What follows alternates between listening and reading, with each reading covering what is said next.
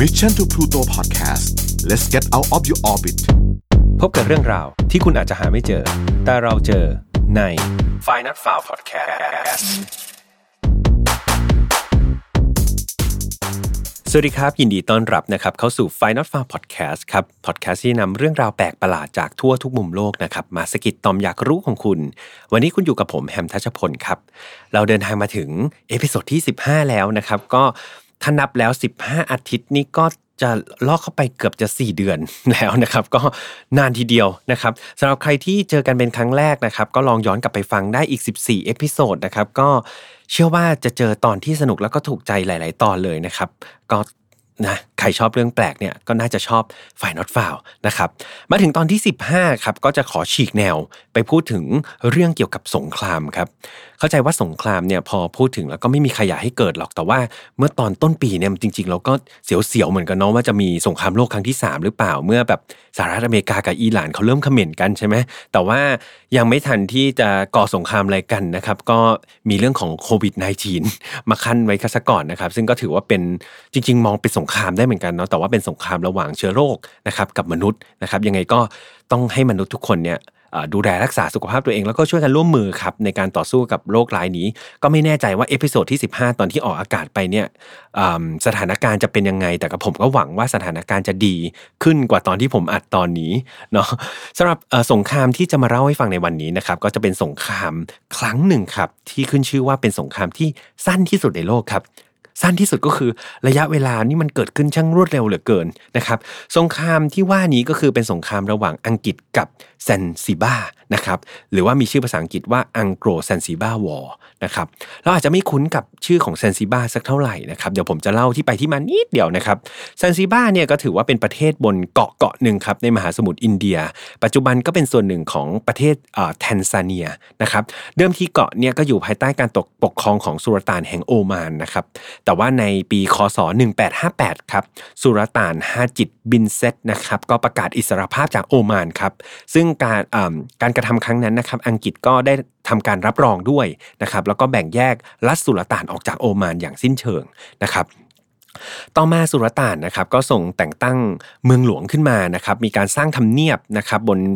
พื้นที่ของแซนซิบ้านะครับแล้วก็มีการสร้างกลุ่มอาคาร สร้างปราสาทราชวังติดทะเล เรียกว่าสร้างยิ่งใหญ่อลังการในสมัยนั้นนี่ถือว่ายิ่งใหญ่อลังการมากๆเลยครับสำหรับราชวังของสุลต่านในซานซิบ้านะครับโดยอาคารแล้วก็พระราชวังเนี่ยส่วนมากก็จะสร้างขึ้นมาจากไม้ท้องถิ่นนะครับแล้วก็ไม่ได้มีการป้องกันอะไรก็เน้นความสวยงามเป็นหลัก นะครับถ้าพูดถึงอังกฤษแล้วเนี่ยจริง ๆ แล้วทั้ง 2 ประเทศเนี่ยนะครับก็มีความสัมพันธ์ที่ค่อนข้างดีมาช้านานนะครับแล้วก็อังกฤษเองก็ให้เกียรติ แล้วก็ยอมรับในอธิปไตยแล้วก็รัฐสุลต่านด้วย อย่างไรก็ตามครับเยอรมนีก็เป็นอีกหนึ่งประเทศนะครับที่สนใจในแอฟริกาตะวันออกเช่นเดียวกันนะครับโดยทั้งเยอรมันแล้วก็อังกฤษเนี่ยก็พยายามที่จะเข้ามาแข่งขัน แล้วก็ควบคุมสิทธิการค้าแล้วก็ดินแดนนะครับอยู่ตลอดนะครับในปลายคิสตศตวรรษที่ 19เนี่ยครับโดยสุลต่านคาลิฟนะครับคือท่านคงเป็นพระองค์ที่พระราชทานสิทธิ์ในดินแดนเคนยาแก่อังกฤษนะครับแล้วก็พระราชทานสิทธิ์ในดินแดนเทนเกนยิก้าแห่ง ให้กับเยอรมัน ก็เหมือนกับมีการแบ่งแยกดินแดนนะครับก็อันนึงให้อังกฤษและกันอีกส่วนหนึ่งก็ให้เยอรมันนะครับแล้วก็มีการประกาศเลิกทาสต้องบอกก่อนว่าจริง ๆ แล้วชนชั้นปกครองในอาหรับเองนะครับเขาก็ไม่ได้ชอบใจนักหรอกที่จะมี 2 ประเทศนี้เข้ามายุ่มย่ามการค้าของเขา โดยเฉพาะเยอรมันครับซึ่งเยอรมันเองเนี่ยโดยพื้นฐานเขาก็ไม่ได้เคารพรัฐสุลต่านเลยสักเท่าไหร่นะครับทำให้จริง ๆ แล้วมีการ เขาเรียกว่าก่อความไม่สงบนะครับระหว่างชาวบ้านกับชาวเยอรมันอยู่เล็กน้อย มีการปะทะกันด้วยอาวุธเกี่ยวกับทหารเยอรมันเนี่ยครับแล้วก็ประชาชนท้องถิ่นก็จะมีการต่อสู้กันอยู่เรื่อยๆนะครับต่อมาสุลต่านคนเดิมที่ชื่อสุลต่านคาดิฟก็สวรรคตลงในปี 1890 ครับก็มีท่านอารีบินชัยนะครับขึ้นมาสืบราชวังรัฐสุลต่านกันต่อนะครับก็สำหรับสุลต่านอาลีนะครับก็ส่งเข้ามาแล้วก็เกี่ยวกับมีการออกกฎเกี่ยวกับการห้ามค้าทาส ต่างๆนะครับแล้วก็มีการประกาศให้เซนซิบ้าเนี่ยเป็นรัฐในอารักขาของอังกฤษนะครับแล้วก็แต่งตั้งนายกรัฐมนตรีชาวอังกฤษนะครับให้มานำคณะรัฐมนตรีในพระองค์ด้วยนะครับปีที่สุลต่านอาลีสวรรคตนะครับก็จะมีการลงนามสนธิสัญญาระหว่างอังกฤษและเยอรมันนะครับโดยสนธิสัญญานี้ก็เป็นการบอกอาณาเขตแอฟริกาตะวันออก โดยยกสิทธิ์ของเยอรมนีในแซนซิบาเนี่ยให้กับอังกฤษทั้งหมดนะครับทำให้ตอนนั้นรัฐบาลอังกฤษก็เรียกว่ามีอิทธิพลมากในแซนซิบานะครับ ฮาเมดบินทูไวนีนะครับเป็นสุลต่านที่สืบต่อจากสุลต่านอาลีอีกทีหนึ่งในปี 1893นะครับซึ่งสุลต่านอาเมดคนใหม่เนี่ยครับก็ยังคงรักษาความสัมพันธ์ที่ดีกับอังกฤษไว้เป็นอย่างดีนะครับเรื่องราวมันเริ่มตรงนี้ครับก็คือท่านสุลต่านอาเมดเนี่ยครับที่ที่คนล่าสุดเนี่ยอยู่ๆก็สวรรคตครับอย่างกระทันหันเลยนะครับในวันที่ 25 สิงหาปี 1896 ครับตอนเวลาประมาณ 11นาฬิกา40 นาทีซึ่ง การสวรรคตนั้นยังหาคำตอบไม่ได้ครับว่าสวรรคตเพราะอะไรนะครับ แต่ว่ามีข้อสันนิษฐานว่าพระองค์เนี่ยถูกวางยาพิษครับโดยหลานชายของพระองค์เอง ก็คือคาลิดบิน บากัชนะครับวัย 29พรรษานะครับ ซึ่งหลังจากเหตุการณ์ที่สุลต่านคาลิดเนี่ยครับได้ก็คือหลังจากเหตุการณ์ที่สุลต่านฮาเมดนะครับคนเดิมเนี่ยได้สวรรคตไปเนี่ยสุลต่าน คาลิดเนี่ยครับคนที่ถูกต้องสงสัยว่าวางยาเนี่ยอยู่ๆก็ขึ้นไปบรรทับประทับในพระราชวังเลยครับ แล้วก็อ้างสิทธิ์ขึ้นมาเหนือราราชบัลลังก์ทันทีนะครับ โดยที่ไม่ได้มีการขออนุมัติจากอังกฤษก่อนนะครับ ซึ่งจริง ๆ แล้วเนี่ยการกระทำแบบนี้ถือว่าฝ่าฝืนส่วนที่สัญญาที่อังกฤษตกลงกับสุลต่านอาลีไว้นะครับ อีกทั้งรัฐบาลอังกฤษเนี่ยจริงๆเขาไม่ได้เห็นชอบสุลแบบท่านสุลต่านคาลิสสักเท่าไหร่นะครับ จริง ๆ จะไปชอบอีกคนหนึ่งก็คือฮาเมดบินมูฮัมหม็ด นะครับซึ่งคนนี้จริง ๆ เขาค่อนข้างที่จะสวามิภักดิ์ต่ออังกฤษมากกว่า คืออยากให้คนนี้ปกครองนะครับทางอังกฤษนะครับก็เลยส่งเซอร์บาซิลเคฟนะครับซึ่งเป็นกงสุลของอังกฤษเนี่ยประจำเมืองซันซิบ้าเนี่ยกับเจ้าหน้าที่ทางการทูตของอังกฤษเนี่ยไปยังซันซิบ้าเลยครับเพื่อพยายามเจรจาอย่างสันติ แล้วก็เรียกร้องให้สุลต่านคาลิดเนี่ยทรงดำริแบบทรงคิด ให้รอบคอบอะครับว่าเออการกระทำแบบนี้มันไม่ถูกต้องนะ ซึ่งจริง ๆ เหตุการณ์แบบนี้เคยเกิดขึ้นครับ ตอนที่สุลต่านอาลี คนก่อนหน้านู้นนะครับเคยสวรรคต ตอนนั้นสุลต่านคาลิดเนี่ยครับก็พยายามที่จะขึ้นมาอ้างสิทธิ์แล้วก็ยึดอำนาจเหมือนกัน แต่ว่าตอนนั้นกงสุลของอังกฤษที่ชื่อว่าแรนลรอดนะครับมีการโน้มน้าวให้พระองค์แบบคิดดีๆนะทำอย่างงู้นจะไม่ดีจะเป็นอันตรายต่อพระองค์เอง ซึ่งตอนนั้นโน้มน้าวได้ผลครับ แต่ว่าครั้งนี้ครับสุลต่านคาลิดไม่ยอมครับก็นิ่งเฉยต่อ คำเตือนของเซอร์เดฟนะครับซึ่งซึ่งเป็นคนแบบเออไปบอกว่าคิดดีๆนะคราวนี้สุลต่านคาลิดครับก็มีการระดมกองทัพของพระองค์ครับก็มีการรวมคนได้กว่า 3,000 คนเลย โดยทุกคนนี้ก็จะมีการติดอาวุธทั้งปืนเล็กปืนยาวนะครับแถมยังมีการ เตรียมปืนใหญ่นะครับแล้วปืนกลไว้อีกด้วย นอกจากนี้นะครับยังมีการเตรียมเรือรบนะครับ ซึ่งที่แสบมากก็คือเรือรบที่เตรียมไว้เนี่ยเป็นเรือรบพระราชทานจากสมเด็จพระราชนีนาถวิกตอเรียนะครับก็คือได้เรือจากอังกฤษนะครับแล้วก็เอาเรือเนี่ยจะมาสู้กับอังกฤษเองนะครับในฝ่ายอังกฤษเองก็ ไม่นิ่งนอนใจครับก็รู้สึกว่าเอาละเขาเริ่มมีการรวมกำลังพลแล้วก็จะอยู่เฉยก็ไม่ได้ ซึ่งเดิมอังกฤษก็จะมีการจอดเรือรบไว้อยู่แล้ว 2ลำนะครับซึ่งเอาเตรียมไว้ละเผื่อการเฉพาะอย่างนี้แหละครับ หลังจากที่พยายามเจราจาไม่สำเร็จนะครับเซอร์บาริสเคฟก็เลยประสานงานนะครับไปขอกำลังสนับสนุน โดยในเย็นวันเดียวกันนั้นเลยครับก็ได้เรือรบเพิ่มอีกหนึ่งลำเป็น 3 ลำนะครับคราวนี้เคฟนะครับก็มีการส่งสารอย่างโมฮัมหมัด แบบคุณคุณคาลิดเนี่ยอย่างต่อเนื่องเลยนะครับพยายามเกลี้ยกล่อมพยายามบอกให้พระองค์เนี่ยยุติปฏิบัติการของกองทหารซะ แล้วก็เสด็จออกจากพระราชวังกลับบ้านไปนะครับแต่ว่าทุกอย่างเนี่ยก็ถูกเพิกเฉยครับแล้วก็คุณคาลิดเนี่ยก็ทรงตอบกลับว่าพระองค์เนี่ยจะประกาศสถานาตัวเองเป็นสุลต่านอย่างถูกต้องเนี่ยในตอน สามโมงเย็นนะครับหรือว่า 15 นาฬิกานั่นเอง เคฟก็บอกว่าการกระทำนั้นเป็นการกรบฏนะถ้าทำอะแล้วการที่จะเป็นสุลต่านได้เนี่ยคาลิดจะต้องได้รับการรับรองจากรัฐบาลอังกฤษนะครับแต่ว่าถ้าไปเหมือนไปโปรโมตตัวเองอย่างนั้นนะครับจะไม่ได้รับการรับรองนะนะครับแต่สุดท้ายครับ คาลิดก็ไม่ยอมแล้วก็ทำมันจริงๆครับ โดยตอน2องโมงครึ่งนะครับบ่ายสองโมงครึ่งเนี่ยก็มีการเผาศพของสุลต่านฮาเมดองค์เดิมนะครับ และหลังจากนั้น 30 นาทีก็คือเวลา3ามโมงตรงเนี่ยก็มีการยิงปืนสลุดนะครับขึ้นไปเพื่อประกาศว่าตอนนี้คาลิดได้สืบต่อเหมือนราชวงศ์อะไรประมาณนี้ก็คือยึดอำนาจเรียบร้อยแล้วนะครับเซอร์บาริสเคฟครับก็พยายามอย่างที่สุดในการเจราจาต่างสันติต่อนะครับแต่ว่าสถานการณ์ก็เหมือนจะไม่สู้ดีนะครับแล้วก็เหมือนจะต้องบีบบังคับให้ท่านต้องใช้กำลังแล้วแหละ แต่ว่าด้วยความที่เป็นกงสุลนะครับไม่มีอำนาจในการสั่งการอาหารในการโจมตี ท่านก็เลยโทรเลขครับไปหารัฐบาลอังกฤษ ใจความประมาณว่า เราได้รับอนุญาตให้ยิงพระราชวังหรือไม่ หากความพยายามทั้งหมดที่จะแก้ไขอย่างสันตินั้น พิสูจน์แล้วว่าไร้ประโยชน์ นะครับขณะเดียวกันเคฟก็มีการแจ้งกงสุลต่างประเทศต่างๆนะครับบอกว่าธงในทุกๆรัฐนะครับจะมีการลดลงมาครึ่งเสา เพื่อถวายเกียรติแก่สุลต่านฮาเมดที่เพิ่งเผาพระศพไปนะครับแต่มีอยู่แค่เมืองเดียวครับที่ไม่ยอมลดธงนั่นก็คือเมืองที่สุลต่าน คาลิดอยู่นั่นเองก็คือพระราชวังที่ถูกยึดไปนะครับ อันก็ธงยังแบบเรียกว่าสวัยอยู่อยู่ยอดธงเลยทีเดียวนะครับเคฟนะครับก็จึงแจ้งกงสุลด้วยว่าอังกฤษจะไม่ได้มีการรับรองคาลิดเป็นสุลต่านโดยเด็ดขาดนะครับ ซึ่งกงสุลประเทศอื่นๆ เขาก็เห็นด้วยนะครับ ต่อมาในวันที่ 26 สิงหาครับเรือรบอีก2ลำก็มาสมทบเรือรบของอังกฤษที่เตรียมพร้อมรบอยู่ที่ท่าเรือละโดยมีพลตรีแฮร์รี่รอสันนะครับเป็นผู้บังคับบัญชา และไม่นานครับก็มีโทรเลขตอบกลับมาจากรัฐบาลอังกฤษนะครับ ใจความว่า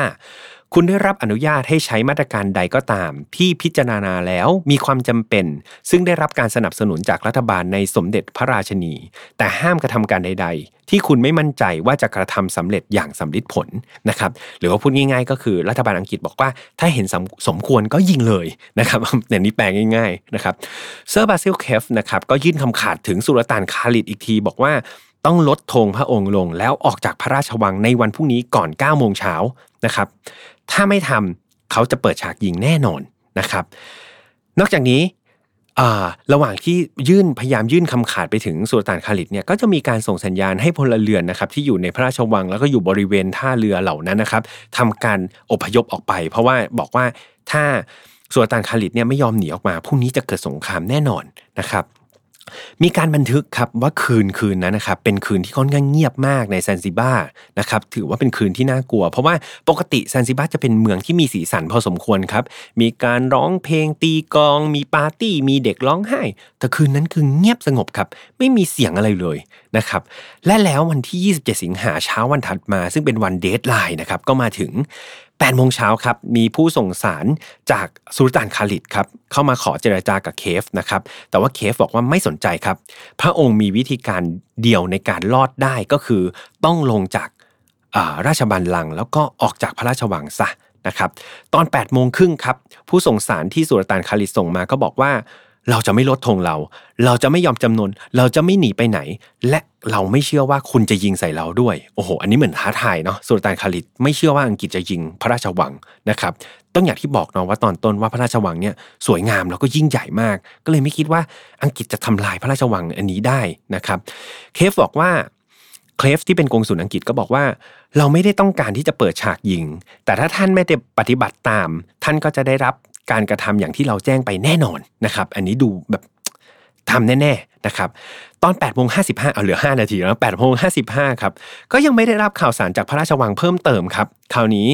ธงเรือรบนะครับของอังกฤษก็เริ่มชักธงขึ้นเตรียมปฏิบัติการแล้วครับและ9โมงตรงครับตามสัญญาณครับกงสุล คุณเคลฟครับก็สั่งให้เรือรบอังกฤษ เริ่มปฏิบัติการระดมยิงครับ และใช้เวลาในการเตรียมการไม่นานครับ9นาฬิกา2นาทีครับ2นาทีหลังจากนั้น เรือรบของอังกฤษก็เปิดฉากระดมยิงใส่พระราชวังอย่างหนักหน่วงครับ เรียกว่าปืนใหญ่ทุกลำเรือรบทุกลำระดมยิงนะครับ และเขาบอกว่ามีบันทึกบอกว่าแค่เพียงนัดแรกครับ ก็ยิงไปโดนปืนใหญ่ของ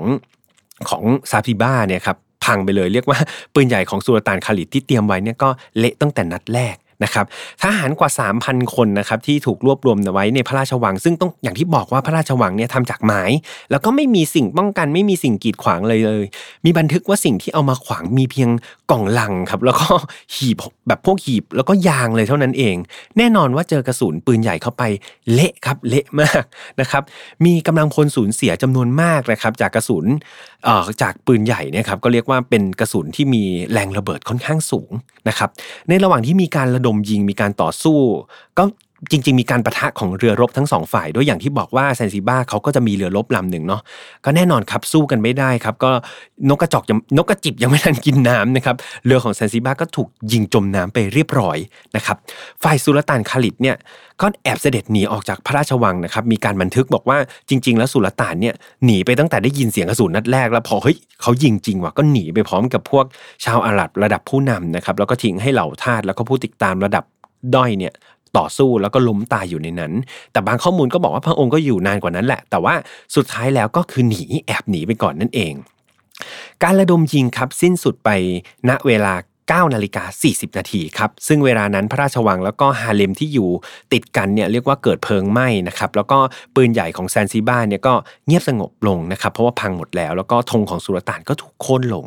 ถ้าเรามานับเวลาจริงๆครับจากตอนที่เริ่มยิงก็คือ9โมง2นาที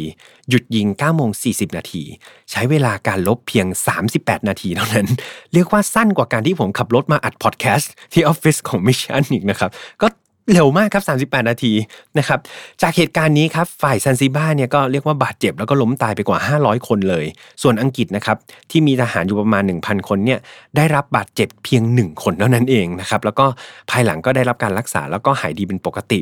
มีบันทึกหนึ่งอันนี้ไม่แน่ใจว่าเชื่อถือได้หรือเปล่า เขาบอกว่า 1 คนที่บาดเจ็บของอังกฤษ เกิดจากการวิ่งหกล้มขณะลงจากเรือโอ้สงสารเหมือนกันครับ กลายเป็นหนึ่งคนที่ถูกบันทึกว่าบาดเจ็บนะครับจากการหกล้ม ท้ายที่สุดครับสุลต่านคาลิดและผู้ติดตามอีกประมาณ 40 คนครับก็ลี้ภัยไปที่สถานกงศุลเยอรมันนะครับหลังจากการหลบหนีพระราชวังนะครับก็แล้วก็มีเขาเรียกว่ามีกะลาสีเรือแล้วก็มี นาวิกโยธินนะครับตามติดตามไปอีกเล็กน้อยนะครับ แม้ว่าจะมีการขอผู้ร้ายข้ามแดนนะครับ แต่ว่ากงสุลเยอรมันก็ปฏิเสธ ไม่ส่งสุลต่านคาลิดให้อังกฤษนะครับ เพราะว่าตามสนธิสัญญาส่งผู้ร้ายข้ามแดน ระหว่างซันซิบ้ากับอังกฤษเนี่ยจะมีข้อยกเว้นเฉพาะนักโทษการเมือง ซึ่งกรณีนี้ถือว่าเข้าข่ายนะครับกงสุลเยอรมันสัญญาว่าจะไม่ให้สุลต่านคาลิดเนี่ยไปยังแอฟริกาตะวันออกของเยอรมัน นะครับแล้วก็จะไม่ให้มีการเหยียบแผ่นดินซันซิบ้าโดยเด็ดขาดนะครับอันนี้เป็นคำมั่นสัญญาของทางเยอรมันที่บอกอังกฤษไว้นะครับไม่นานหลังจากนั้นครับสุลต่านคาลิดก็ถูกส่งไปที่แอฟริกาตะวันออกนะครับซึ่งเป็นดินแดนของเยอรมัน ก่อนที่จะถูกทหารอังกฤษจับตัวได้ในช่วงสงครามโลกครั้งที่1นะครับแล้วก็เนรเทศไปอยู่เกาะเซนต์เฮเลนานะครับไม่กี่ปีหลังจากนั้นนะครับท่านก็ได้รับอิสรภาพแล้วก็เสียชีวิตอยู่ที่แอฟริกาตะวันออกนะครับในปีคศ 1927 นะครับ ก็ถือว่าสิ้นสุดกันไปสำหรับฝั่งของท่านคาลิดนะครับ คนที่สนับสนุนคุณคาลิดเนี่ยก็ถูกลงโทษตามสมควรครับก็ส่วนมากจะเป็นการจ่ายค่าปรับจากค่ากระสุนที่ยิงใส่นั่นแหละ แล้วก็เป็นพวกค่าเสียหายต่างๆ ที่เกิดขึ้นนะครับ กลับมาฝั่งผู้ชนะบางก็คือฝั่งอังกฤษเนี่ยก็เรียกว่าได้รับการยกย่องเป็นอย่างสูงเลยครับจากรัฐบาลกรุงลอนดอนนะครับซึ่งจากการกระทำนี้ทำให้หลาย ๆ คนเนี่ยได้รับรางวัล แล้วก็มีการ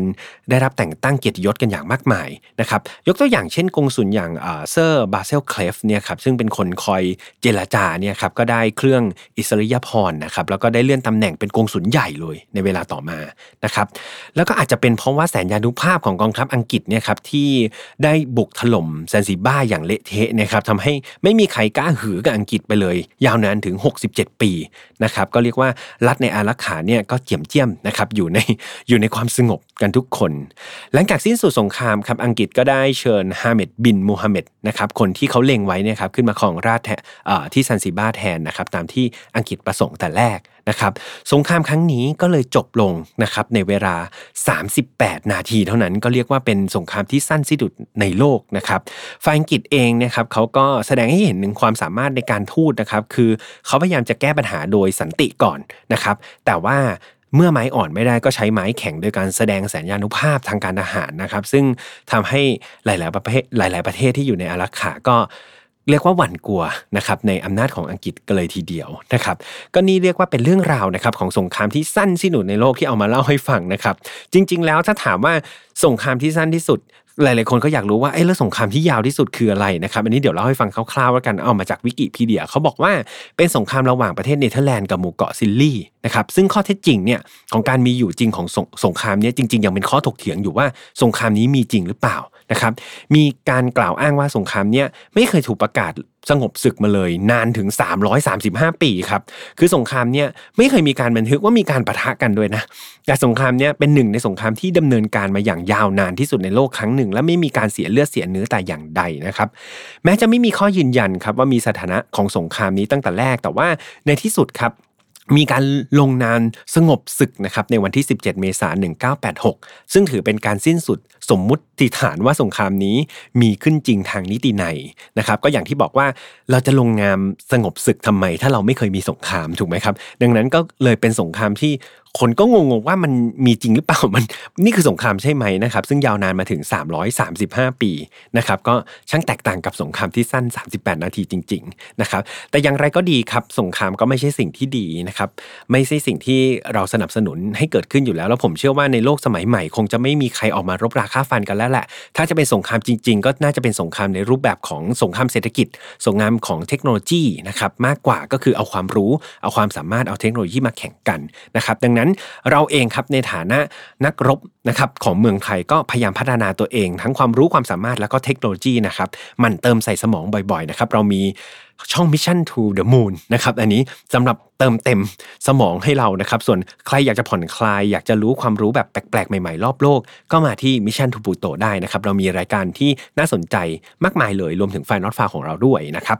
ซึ่งช่องทางของเราครับ มีทั้ง YouTube Spotify SoundCloud Podbean แล้วก็ Apple Podcast นะครับ ใครชอบไม่ชอบอย่างไร หรือว่ามีเรื่องราวอะไรอยากจะแนะนำพวกเราทุกคนนะครับพร้อมที่จะเข้าไปอ่านแล้วก็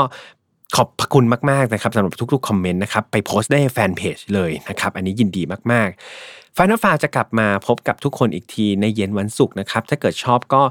mark the date ไว้เลยนะครับ ทุกเย็นวันศุกร์ขับรถกลับจากทำงานเครียดๆมาทั้งสัปดาห์ เย็นวันศุกร์ปุ๊บเปิดมาทางช่อง Mission to Pluto ก็จะเจอกับ f i n a l f i l e กับผมแฮมทัชพลแบบนี้นะครับ แล้วเจอกันใหม่วันศุกร์หน้าสำหรับวันนี้คงต้องลากันไปก่อน สวัสดีครับ Mission to Pluto Podcast let's get out of your orbit พบกับเรื่องราวที่คุณอาจจะหาไม่เจอ แต่เราเจอใน f i n a l f i l e Podcast